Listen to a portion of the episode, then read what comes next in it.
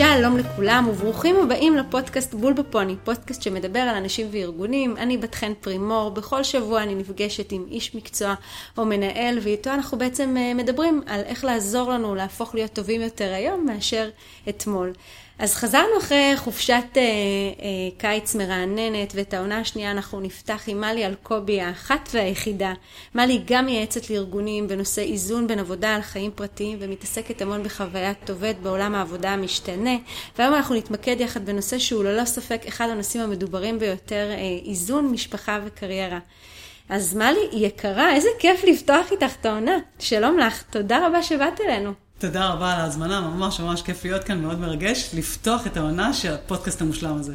תודה ענקית. זה שאנחנו ככה צוללות על אה, Work-Life Balance, בואי תספרי לנו איך הגעת לנושא הזה. אני זוכרת ככה שהיית באיזשהו טיול ולקחת איזושהי החלטה שאת מקצרת את השבוע העבודה שלך. אני לא אשכח את ההחלטה הזאת שהייתה בהצהרה בכל, אה, בכל הרשתות. ספרי לנו קצת. את הנושא של איזון בין עבודה לחיים פרטיים באופן פורמלי מבחינת ייעוץ לארגונים, התחלתי עוד, עוד הרבה לפני ההחלטה של הטיול המדובר. זה היה רילוקיישן uh, לאוסטרליה, ושם למדתי מנהל עסקים, התמחות בפסיכולוגיה ארגונית ומשאבי אנוש, וככה בעצם התחלתי, אחרי שחזרתי התחלתי להתעסק עם הדבר הזה. אוסטרליה נתנה הצצה מאוד מסקרנת לנושא, וראיתי שזה אפשרי שם. ההחלטה היותר משמעותית שאני עשיתי בהקשר של זה, באמת צפה אחרי טיול גדול שעשינו עם המשפחה. זה כיף גדול, ותמיד אחרי טיולים כאלה אני נוטה אה, לקבל החלטות אה, משמעותיות. אה, וההחלטה הייתה לרדת שלושה ימי עבודה בשבוע. וואו. זה היה אחרי תקופה ארוכה שעבדתי מאומץ, והרגשתי שזה כבר מתחיל להיות too much מבחינתי, ורציתי שינוי. מדהים. אז כשאת אומרת איזון בית משפחה, למה את מתכוונת? בגדול, הרבה אנשים אומרים, איזון זה לא דבר אפשרי בעידן החדש, כי בסוף הכל מתערבב עם הכל, במיוחד בעולם של 24 על 7, ואני מאוד מסכימה. היום מדברים יותר על מושגים כמו הרמוניה והחיבור בין הדברים והאינטגרציה, אבל אני עדיין ממשיכה אה, להחזיק את המושג איזון, כי בעיניי הסיפור הוא מתי, הוא, מתי אנחנו יוצאים מאיזון. אני תמיד אומרת, בואו נסתכל הפוך. אם יצאנו מאיזון כי שעות העבודה המרובות, כולל הלחץ והעומס בתוכם. לפעמים זה לא רק השעות, זה יותר אפילו הסוג עבודה וה, והסטרס הגדול. גורמים לי לא להספיק לעשות ספורט לאורך זמן. גורמים לי אה, לא להיות מספיק אנרגטית לצאת בערב עם חברים או עם אה, משפחה. גורמים לי אה, להיות בסיטואציה שאני אה, כבר עצבנית בצורה מוגזמת על העבודה וכבר אין לי אנרגיה לשום דבר. כלומר, יש איזו פגיעה או בבריאות שלי, או במערכות יחסים החשובות בחיים שלי. או ביכולת שלי לחזור לאיזה תחביב שאני נורא נורא מתגעגעת אליו, אז יצאתי מאיזון. וכאילו אין, אין פה משחק, כשאנחנו יוצאים מאיזון, אנחנו יוצאים מאיזון. ומבחינתי זה הסיפור, זה לא הקטע של ה-50-50, זה יותר המקום של ה... מתי זה מוגזם, מתי זה עבר את הקו, ושם צריך לנסות לעשות שינוי, כמובן שאפשר לנסות למנוע אותו, אבל גם אם לא מנעתי אותו, לפחות לזהות שהוא הגיע, ולפעול ולתקן את זה, ולשנות את זה. אני גם, כשאני שומעת אותך מדברת ככה למציאת האיזון, אז בעצם מה שאת אומרת זה שהקונפליקט בין המערכות אה, יושב על שלושה אה, צירים. הציר הראשון זה הזמן, הזמן בסוף הוא משאב סופי. את מדברת על איזשהו מתח, שהמתח הזה הוא גם מתח אה, נפשי, הוא גם רגשי במערכת אחת. דיברת על הסטרס הגדול הזה, שהיא מקשה לנו לעמוד בעומס הנפשי הזה שאנחנו נמצאים שכרוך במערכת אחרת. אם אני בסטרס בעבודה אז אני... גם אה, אה, בסטרס אה, בבית, ודיברת על ההתנהגות, שבעצם לכל מערכת יש דפוס התנהגות אחרת, והמעבר ביניהם אגב הוא לא תמיד חלק, זאת אומרת אם אני נמצאת בעבודה שאני בקשב מטורף ואני צריכה להיות בעצימות, לעומת בבית שיש אנרגיות הרבה יותר שונות. נכון, אני יכולה רק להוסיף עוד דבר שהוא קצת tricky וגם המאזינים שלנו צריכים לשים לב אליו. הרבה פעמים אני שומעת אנשים שאומרים, אבל אני מאוד אוהבת מה שאני עושה, אני מאוד אוהבת את מה שאני עושה, ואני אומרת להם, קודם כל מצוין, טוב שכך, בעידן של החיים שלנו, אם אנחנו גם לא אוהבים את מה שאנחנו עושים, באמת חבל, חמור מאוד, כאילו חמור, שזה כבר וי חד מגניב, אבל זה לא אומר שאנחנו לא מפספסים פה משהו, כי לפעמים המחירים מגיעים בטווח הרחוק. לפעמים אנשים מרגישים החמצה רק אחרי תקופה ארוכה, לפעמים המחיר בבריאות מגיע רק אחר כך. פתאום המחלה האוטואימיונית מתפרצת אחרי שבע שנים ברצף של טירוף.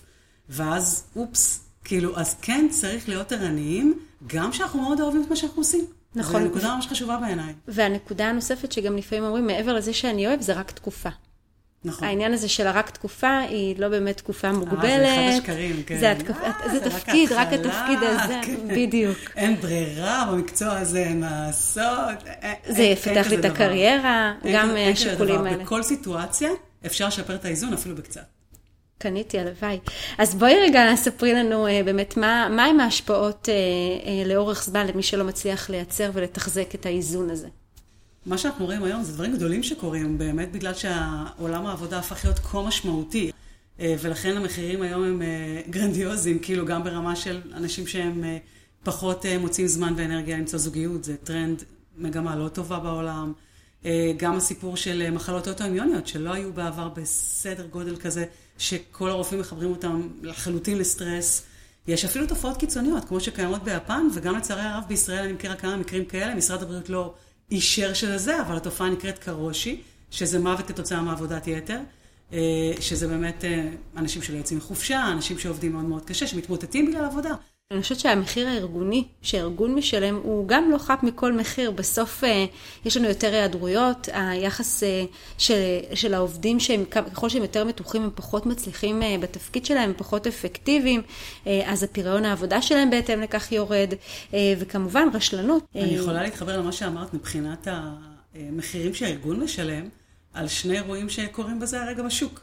אחד זה מה שקורה עם המתמחים, המחאה שלהם וההתפטרות העכשווית שלהם בעקבות זה שהם לא מרוצים מההסדר שהם השיגו דרך משרד הבריאות, למרות שקיצרו את המשמרות, אבל קיצרו את המשמרות כנראה באיזושהי אה, הדרגתיות שלא לא נראית להם הגיונית. וזה משבר שקיים המון המון שנים, המשבר של המתמחים. המון נכון, שנים. נכון, כל פעם, אה, צץ. ובצדק, יש פה פשוט, זה לא הגיוני לעבוד כל כך הרבה שעות ברצף, זה לא הגיוני לא להביא יותר תקנים, זה כאילו סקטור שצורח חוסר איזון בין עבודה לחיים פרטיים, הכי קיצוני שיש, ולא מקשיבים לו יותר מדי שנים, והנה הגענו למשבר. ומה שקורה בנוסף עכשיו, זה מה שנקרא ההתפטרות הגדולה, The Great Resignation, כמו שמגדירים את זה היום בהרבה מחקרים, ובחברת מייקרוסופט עשו לאחרונה מחקר שניסה לבדוק למה אנשים עוזבים מקומות עבודה עכשיו אה, בפוסט קורונה, וכמעט 100% מהסיבות קשורות לסטרס, עודף עבודה, overwork, ככה הם הגדירו את זה העובדים, הארגון לא קולט באיזה צרכים אני נמצא ולא לא מאפשר לי לאזן בין עבודה לחיים פרטיים, טשטוש בין עבודה לחיים פרטיים, אז אני חושבת שבסוף כאילו אין ספק שאנחנו כבר נמצאים באיזשהו משבר סביב האירוע הזה, ו- וכדאי לטפל בו בארגון. וכמובן מה שאמרת מאוד נכון, שמטפלים בו כראוי, התחלופה יורדת, ההיעדרות פוחתת, השימור עובדים עולה, רק דברים טובים קורים מזה בדרך כלל, אז, אז שווה ללכת למקום הזה. חשוב היום ספציפית לאזן יותר אה, בין משפחה לקריירה? אה, דור ה-Y. דור ה-Y. דור ה-Y. שלום לדור ה-Y. דור ה-Y, תודה שבאתם לעולם. דור ה-Y הכניס את השיח הזה בצורה הכי חזקה לשוק העבודה. השיח היה תמיד, אבל בגדול דור ה-Y בא ואמר, לי הסיפור של איזון בין עבודה לחיים פרטיים מאוד משמעותי, בלי קשר ל- לילדים אפילו בבית. הכלב. שלי, אני רוצה להביא אותו לעבודה, אני לא רוצה שהוא יישאר לבד, כאילו זה ברמות הרבה יותר מתקדמות. אני רוצה אה, לעבוד מכל מקום, אני רוצה לעבוד מרחוק, אני רוצה לעבוד משרה חלקית, אני רוצה לנסוע כל שנה לחודשיים. המון דברים ששמענו כבר אה, מ-2008-2009, שדור ה-Y נכנס חזק לשוק העבודה, ולשמחתנו הרבה זה נכנס לתוך השיח הארגוני בצורה יפה. גם הקורונה הביאה את האג'נדה הזאת מאוד חזק משתי סיבות מרכזיות. אחת, העבודה מרחוק, שפתאום ארגונים הבינו שזה אפשרי, ואז הם אמרו, "מ, אם זה אפשרי, אולי יש פה עוד פתרונות Work-Life Balance, כמו קיצור שבוע העבודה. אז אני חושבת שבקטע הזה הקורונה עשתה גם אה, את שלה. היא פתחה את זה, ואת יודעת, אני חושבת שגם מעבר לעבודה ההיברידית שתיארת ועל אה, הגמישות, אני חושבת שיש משהו בזה שאנחנו always on, זאת אומרת, כל הזמן אנחנו נמצאים וזמינים, וזמינים. את יודעת, אה, פעם היינו יכולים אה, לצאת מהמשרד, לסגור את הדלת, ועד יום ראשון לא מדברים. עכשיו הוואטסאפ, המיילים, כל הרגע הזה שאתה צריך להיות כל הזמן בקשב של 24-7, אפילו אני מסתכלת על הקווים הכחולים, מי משאיר ומי לא בוואטסאפ. כי ברגע שרואים שקראת את ההודעה ושמדברים איתך על משהו בעבודה, אז מצפים שאתה תענה. לא מזמן עלה הבן- השלב. ממש, לא מזמן הבן שלי אה, קיבל טלפון רק בבית כדי לשחק משחקים, לתפוס פוקימונים בחוץ. ואנחנו מגבילים את זה בזמן צפייה, אז הוא אמר לי, אמא, כמו שלי יש זמן צפייה, גם לך צריך להיות זמן, אה, זמן מסך. אז הסברתי לה שהוואטסאפ שלי והפלאפון שלי זה כלי עבודה לכל דבר, וכל הזמן שולחים לי הודעות מהעבודה. ואמרתי לעצמי, איזה חוויה זה בשבילו לראות אותי כל הזמן always on. נכון. שהיא חוויה קצת מורכבת, כי בעצם אני בבית, אבל אני לא באמת בבית, כי אני עסוקה בל... בלענות לכל כך הרבה אז בוא נדבר. על זה. בוא נדבר על זה. יש כאן בעצם קודם כל טרנד אה, מעניין מאוד, שנקרא הזכות להתנתק. הזכות להתנתק אה, זה קמפיין, זה ממש קמפיין שרץ. בעולם היום, גם בהיבט של חוקים, גם בהיבט של פתרונות שקשורים למקומות עבודה שמייצרים כאלה, אבל בואו נלך רגע לפרט, כאילו לסיפור האישי שלך. קודם כל הייתי ממליצה לך להיפטר משני אבים הכחולים. לגמרי, לגמרי, let go, let go. אה, אני ממליצה לך בחום רב אה, להשתיק את הטלפון לפרקי זמן אה, ספציפיים בבית. אני כבר יוצאת בסופי שבוע ללא טלפון. מדהים. בשבת בצהריים, אני תמיד משאירה את הטלפון. מדהים. אז, אז ניקח רגע את הדוגמה שלך להשאיר את הטלפון בבית, כדוגמה, לדוגמאות שקורות היום במקומות עבודה. אז קודם כל נדבר רגע על חוקים. בגדול, יש כל מיני מדינות שחוקקו חוקים, אירלנד היא אחת מהן. החוק אומר שלי יש את הזכות להתנתק אחרי שעות העבודה. שעות העבודה מקובלות לפי המשרה שאני עובדת בה. אז החוקים האלה באיזשהו שלב כנראה ייכנסו לכל מקום, כי הדברים האלה בסוף מתפשטים כמו הקורונה, אבל בקטע טוב. לגמרי. אה, הנושא, הכלי השני, זה ביכולת להתנתק, זה באמת דרך אה, פתרונות של מקומות עבודה. אחד הפתרונות הכי, הכי אה, יעילים בעיניי זה להשתמש בטכנולוגיה לטובת הטכנולוגיה. ואחת הדוגמאות הטובות זה חברה שבאמת נקראת דיימלר, שיצרנית מרצדס. ויצרה חוק שעוזר לאנשים להתנתק בחופשות ובסופי שבוע. שזה קצת דומה לא לקחת את הטלפון. היא אמרה, יש חוק של אה, Out of the Office, הרול באוטלוק הרגיל, אבל לא יהיה רגיל. את תקבלי הודעה, מלי יצאה לחופשה, היא תחזור ב-17 לנובמבר. המייל ששלחת למלי הולך להימחק מהשרתים, היא לעולם לא יכולה לקרוא וואו, אותו. וואו, איזה יופי. יש לך שתי אפשרויות, או לשלוח לבת חן שמחליפה אותה, או פשוט uh, לשלוח לה, לחזור אליה ב-17 לנובמבר. מדהים. עכשיו, למה זה חוק טוב? זה דומה לת... להשאיר את הטלפון בבית. ברגע שאנחנו, אין לנו ברירה, אין לנו אופציה אחרת. כאילו, זה פשוט יימחק. אז אני לא אראה את זה, גם אם אני מכורה, אני לא אראה מיילים, כי הם לא ייכנסו. זה בעיניי דברים שאנחנו חייבים להפנים כדי לאזן בין עבודה לחיים פרטיים, גם ברמה העסקית וגם ברמה האישית. זה מעניין, כי את מתייחסת כאן לשני מנגנונים. את מעבר למנגנון שלי כפרט לבוא ולהתנתק מהעבודה, זה לייצר התערבויות חיצוניות שנותנות לי לגיטימציה את תחושת ההתנתקות. שזה זה, זה יפה לראות את זה, איך זה מתכתב גם שהארגון שלך, או איזושהי מערכת מסוימת לתת לך לגיטימציה ומגבה את זה גם. זה ו... כל כך חשוב, זה כמו זה. הדממה. ממש. ברגע שיש הדממה, אנשים באמת בחופש, וברגע שהם לוקחים סתם מחופש באמצע השבוע, מאוד קשה להם להיות ממש, בחופש. ממש, רק חול, ממש ככה. ולכן מקומות עבודה ומנהלים ועובדים צריכים להבין את הדינמיקה המורכבת הזאת, ולפעול לפיה. אני רוצה קצת שנדבר על איך השתנה העולם הזה מתקופת הקורונה, ואיך היא באמת הקורונה, כמה אפשר לנו באמת אה, לייצר, לייצר את הבלנס הזה. העבודה מהבית במובן הזה היא, היא מקור מושלם לאיזון, כאשר היא נעשית באופן היברידי. אני חייבת להגיד שהאנשים לא בהכרח רוצים לעבוד מהבית, ובואי רגע נדבר על זה, כי כאן יש בלבול גדול גם בקרב האנשים עצמם וגם בקרב מקומות עבודה. אנשים טוב להם מאוד לצאת מהבית, להתלבש, לשמוע מוזיקה בדרך, לראות אנשים, להיפגש עם אנשים, אבל הם לא רוצים באמת את הפקקים, והם לא בהכרח רוצים גם להגיע כל יום לאותו מקום, יש בזה גם משהו קצת מציק. הפתרון היותר מתקדם נקרא Work From Anywhere. Work From Anywhere בפשטותו אומר, אני יכולה לעבוד ב-WeWork שקרוב לביתי, בבית קפה שקרוב לביתי, בחדר כושר שקרוב לביתי, וגם אנשים שלא מתחברים לעבודה מהבית, שהם מקשיבים לנו, צריכים להבין שבסוף לא חייבים באמת לעבוד בתוך הבית, אפשר קרוב לבית. אבל העולם הישן, כמו שהוא היה עד לפני הקורונה, הוא נגמר. העברת הכרטיס. הוא נגמר, הוא נגמר. לבוא חמישה ימים לאותו מקום, לנסוע לאותו מקום, שהרבה פעמים זה באמת מחיר נורא גבוה בפקקים, זה נגמר. הגיוון של הספייסים, איפה אנחנו עובדים, תחשבי גם על כל הפוטנציאל של הדבר הזה שכבר התחיל לרקום עור וגידים בקורונה.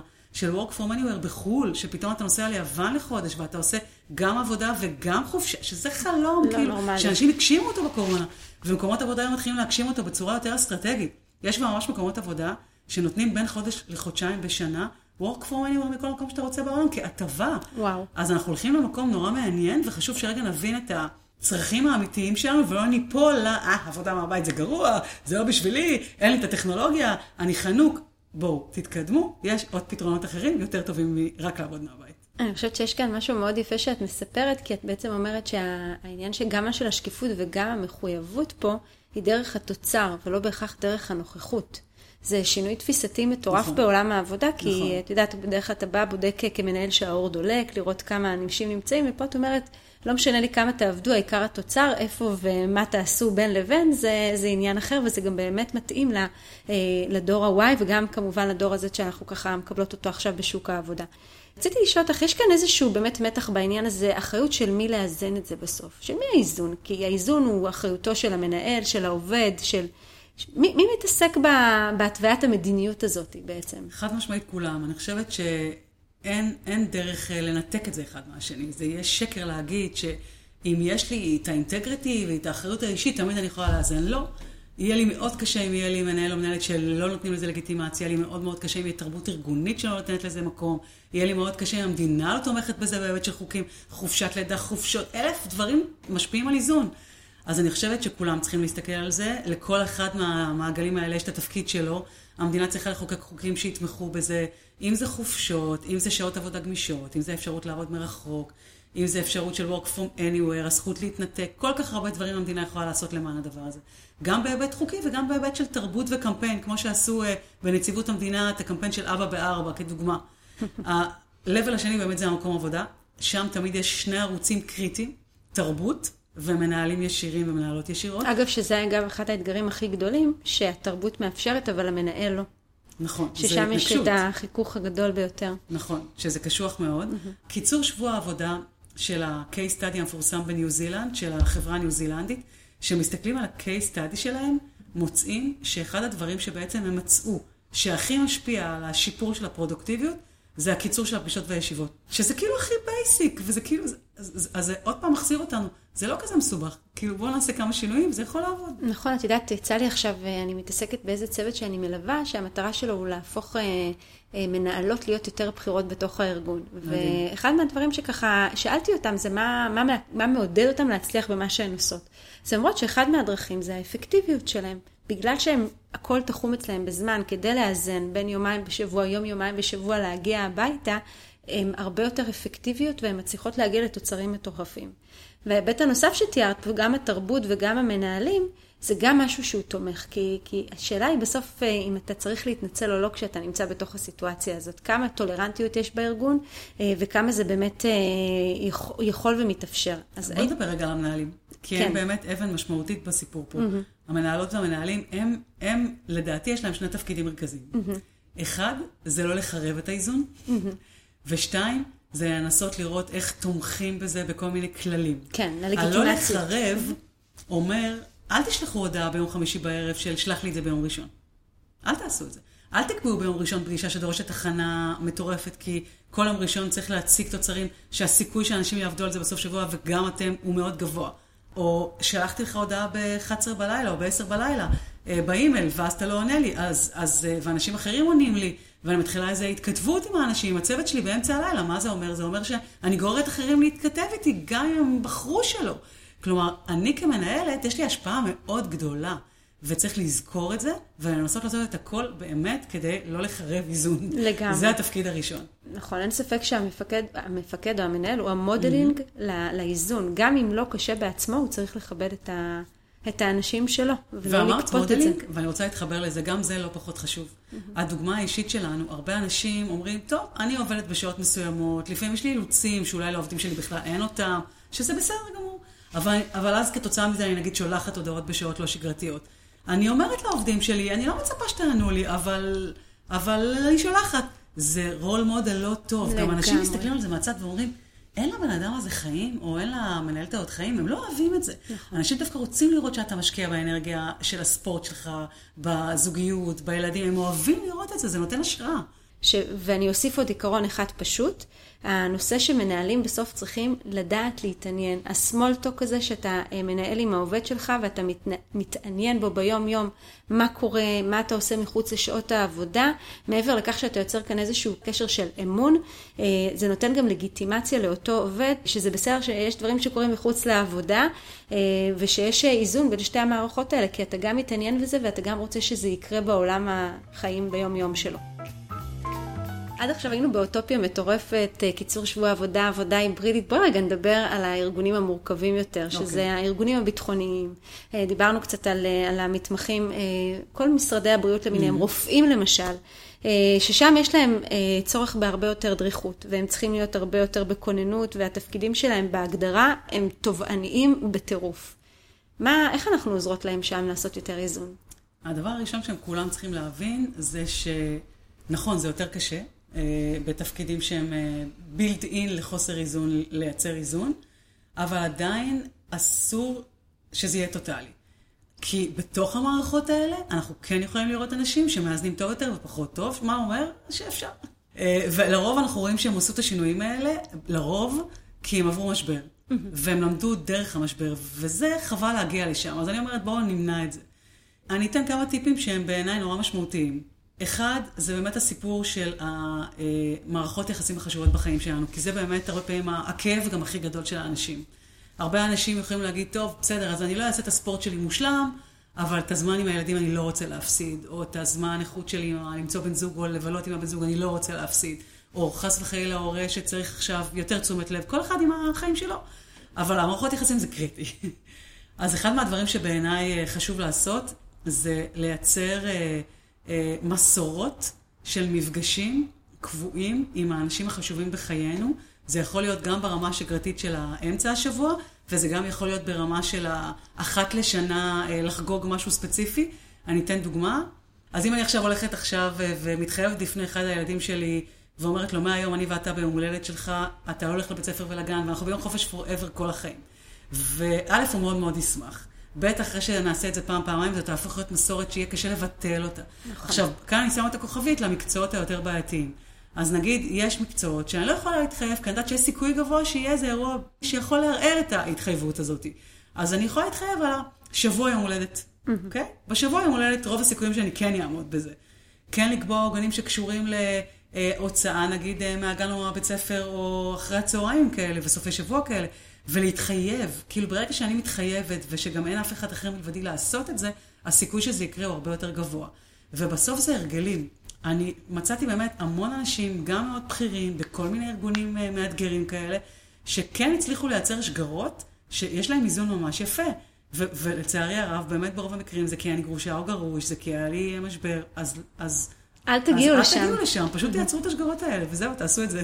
זה לא יפגע בעבודה בסוף, להפך, זה יחדד פרודוקטיביות, זה יחדד יעילות, זה ישפר הצעת סמכויות, הרבה פעמים אני ב micro-management הזה, אין לי ברירה, אז אני חייבת יותר לשחרר, זה רק טוב. נכון, ולייצר את הגיבוי גם, שתמיד יהיה אפשר, שיהיה מישהו אחר שיבוא וייתן לך את אותם מענים שאתה צריך באותו רגע שאתה לא נמצא. בוא נדבר רגע על הגיבוי, כי זה גם ש... מתחבר לשאלה שלך. Mm-hmm. במקצועות האלה, הרבה mm-hmm. פעמים אני מוצאת mm-hmm. שאנשים לא מספיק עושים את הגיבוי. נכון. יש לכם את המצבי, אה, אה, זמ... שאתם צריכים להיות זמינים, בסדר? נכון. זמינים למשהו. Mm-hmm. הזמינות הזאת גם יכולה לחרב איזון, כי זה כל הזמן דריכות. אז אני כן יכולה ואני לא יכולה, ואז אני אולי אצא, אני כן אצא. תדאגו לגיבויים, תעשו רוטציות, ו- וזה ב-99% מהמקרים אפשרי. יש נקודה נוספת שבעיניי היא מאוד חשובה בהיבט ההצהרתי. זאת אומרת, יש ארגונים שהם מצהירים על זה, שהם יהיה Work-Life Balance, אבל בתכלס, במימוש, שם המורכבות. ואני חושבת שכאן ראשי הארגון צריכים לבוא וממש לבדוק את המנהלים שלהם, שהם אכן מיישמים. נכון. כי אם זה לא יתחיל מראש הארגון, כן. שהוא בוחן את זה ומודד אותם, כמו שהוא בוחן את נכון. ההישגים שלהם, אה, הכלכליים והמבצעיים והתוצאתיים, גם כאן תבוא ותבדוק אותו כמה הוא מימש את אותו אני דבר. אני ממש ממליצה לכל מקום עבודה, בוודאי גם במקומות כאלה, להכניס מדד של עד כמה המנהלים מאפשרים איזון בין עבודה לחיים פרטיים, ולפרוט אותו לדברים מאוד ספציפיים. יש עוד נקודה שמתחברת לי לארגונים המורכבים, חלוקת תפקידים בבית.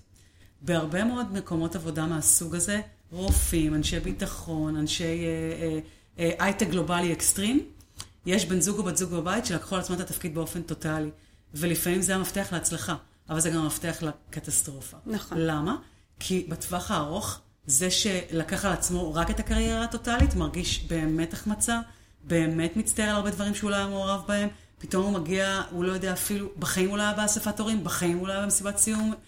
ואלה דברים שממש צריך לנסות להימנע מהם. גם אם יש מישהו שהוא יותר דומיינטי, זה בסדר. אבל בתוך המקום הזה, תדאגו שיש אירועים שאתם לא מפספסים אותם, ואתם כן מעורבים. בחיים של האנשים שאתם חיים איתם. את יודעת, קראתי אה, לא מזמן אה, מאמר מעולה שהבחין אגב אה, בין שלוש, שלושה סוגי התמודדות במצבים של הצורך באיזון, והם חילקו את זה לשלושה סוגי דפוסים. יש את, ה, את היוזם, את זה שמגדיר כל פעם מחדש את הציפיות ממנו, כדי להפחית את הדרישות שמעוררות את הקונפליקט, זאת אומרת, הוא כל פעם שואל מה מצפים ממנו, ואז ככה הוא מפחית את הקונפליקט, ואז הוא גם משנה את הגורמים שגורמים לאיזשהו חיכוך. זה יכול להיות גם בשינוי של הגדרת התפקיד, אה, או בהיקף של התפקיד שהוא עושה, ומהצד השני הוא גם מייצר איזה שהן מסגרות תומכות בבית שיכולות לתת לזה מענה. זה בן אדם היוזם שככה הוא חי בתוך זה ומתנהל לתוך זה. יש את המגיב, אה, שאגב, אני רואה את זה הרבה לצערי הרב אה, בקרב מנהלים שהם פשוט מגיבים. זה אותו אחד שמשנה את היחס שלו לגבי הדרישות התפקיד שלו כדי להפחית קצת את חוסר האיזון, והוא לא באמת מנסה לשנות לא את הסביבה, ולא את הגדרת התפקיד שלו. הדבר היחיד שהוא משנה, וזה הסדרי העדיפויות שלו בתוך, אה, בתוך התפקיד, הדרישות שלו, מתעלם מכל מה שמצפים ממנו, מה, מהשותפי תפקיד שלו, והכל, הוא בסך הכל עסוק בהעדפה. ויש את המסתגל, שאנחנו אגב כולם מכירים אותו, אה, זה זה שאגב מתאמץ לרצות את כולם, להימנע כמה שיותר מקונפליקטים, הוא לא משנה לא את המבנה התפקיד שלו, לא את הציפיות של הסביבה ממנו, והמטרה שלו בסוף כמה שיותר אה, פחות להתחכך, גם כאשר הדרישות שלו עם עצמו מתנגשות ועם הסביבה והכל ביחד. אם הוא יצליח אז כל הכבוד לו, אבל אה, הוא גם יחווה תסכול מאוד גדול, ולאורך זמן הבן אדם הזה בסוף אה, יחווה שחיקה שנובעת מעומס ולחץ שהוא בלתי נתפס. אני רוצה לתת שם ליוזם mm-hmm. כפתרון. Mm-hmm. קוראים לזה בעולם של Work-Life Balance, Work Redesign. ברגע שאנחנו עשינו את כל התהליך של שיפור האפקטיביות והיעילות, וקיצרנו ישיבות, ותעדפנו, ובאמת עשינו לא מעט שינויים. ועדיין הבן אדם מרגיש שהוא, אה, יש לו תכולת עבודה מעבר למה שהוא מסוגל לעמוד בה. לא רק הוא מרגיש, גם מי שעובד איתו מבין את זה. כלומר, זה אמיתי, זה לא רק תחושה. נכון. אה, שם צריך לעשות את הדיזיין אה, מחדש של העבודה.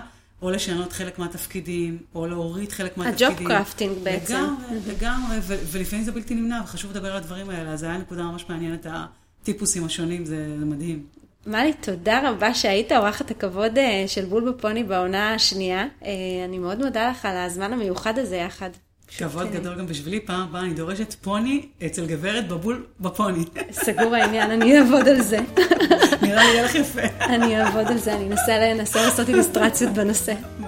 תודה יקירה, תודה רבה.